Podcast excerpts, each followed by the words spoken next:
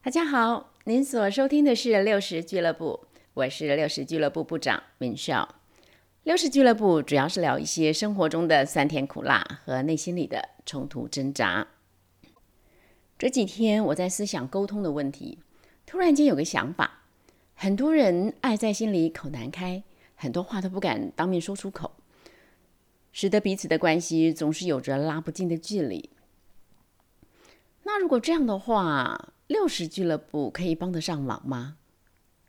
如果我朋友们有说不出来的话，有没有可能性就让明孝来帮大家在空中读出来呢？嘿。这个想法挺不错的，不过一开始我是不是应该先做个示范呢？好，我就这么想着。好，就这几天的事情，就这么巧，今天呢正好是我们家老爷子的生日，说做就做。那我就把原来要写给他的卡片，我改成在空中读给他听好了。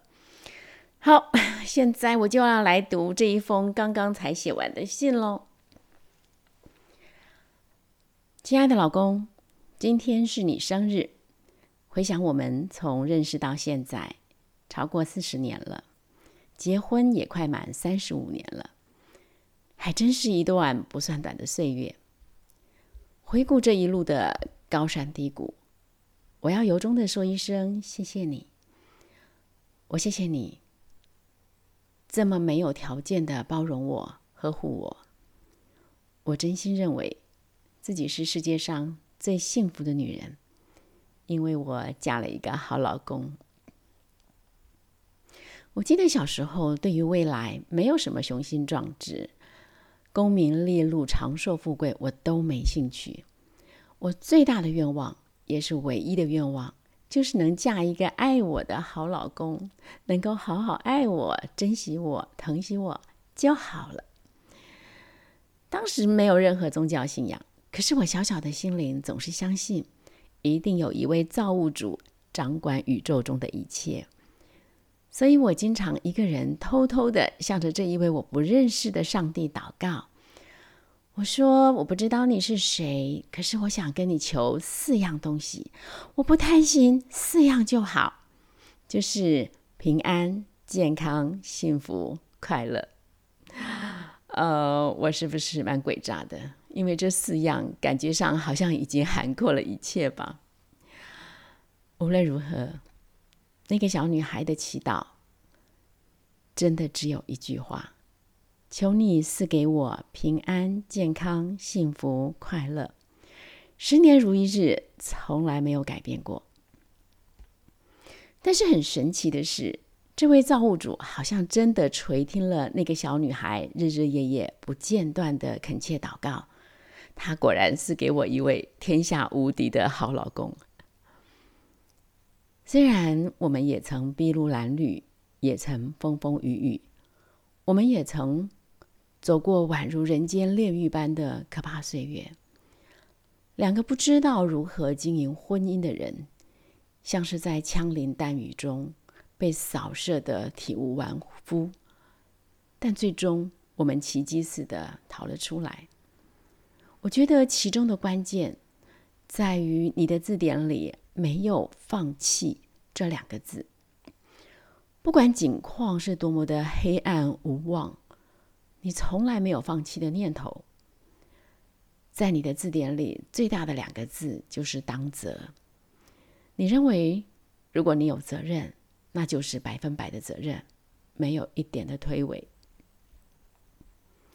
当你在恩爱夫妇营里面学到进入妻子的情感世界是丈夫要学的第一门功课的时候，你真的好认真的开始试着去了解一个你过去非常非常陌生的未知领域。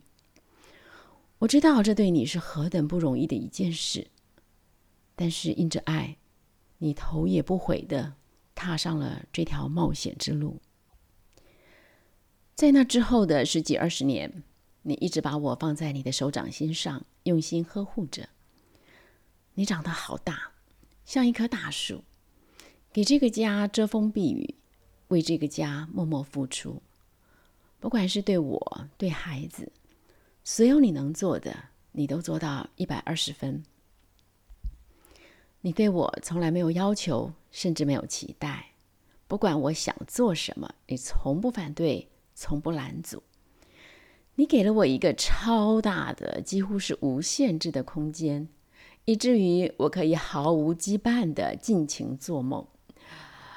谢谢你允许我拥有梦想，追求梦想，而我也真的恣意的享受着你所你所给我的自由，甚至像一匹脱缰野马，在草原上豪放的奔驰着。每一次当我有什么新的想法跟你分享的时候，你都是默默的听着。但是有的时候我会怪你，为什么你都没有回应？为什么在你的身上我找不到共鸣？为什么你会是一个没有梦想的人？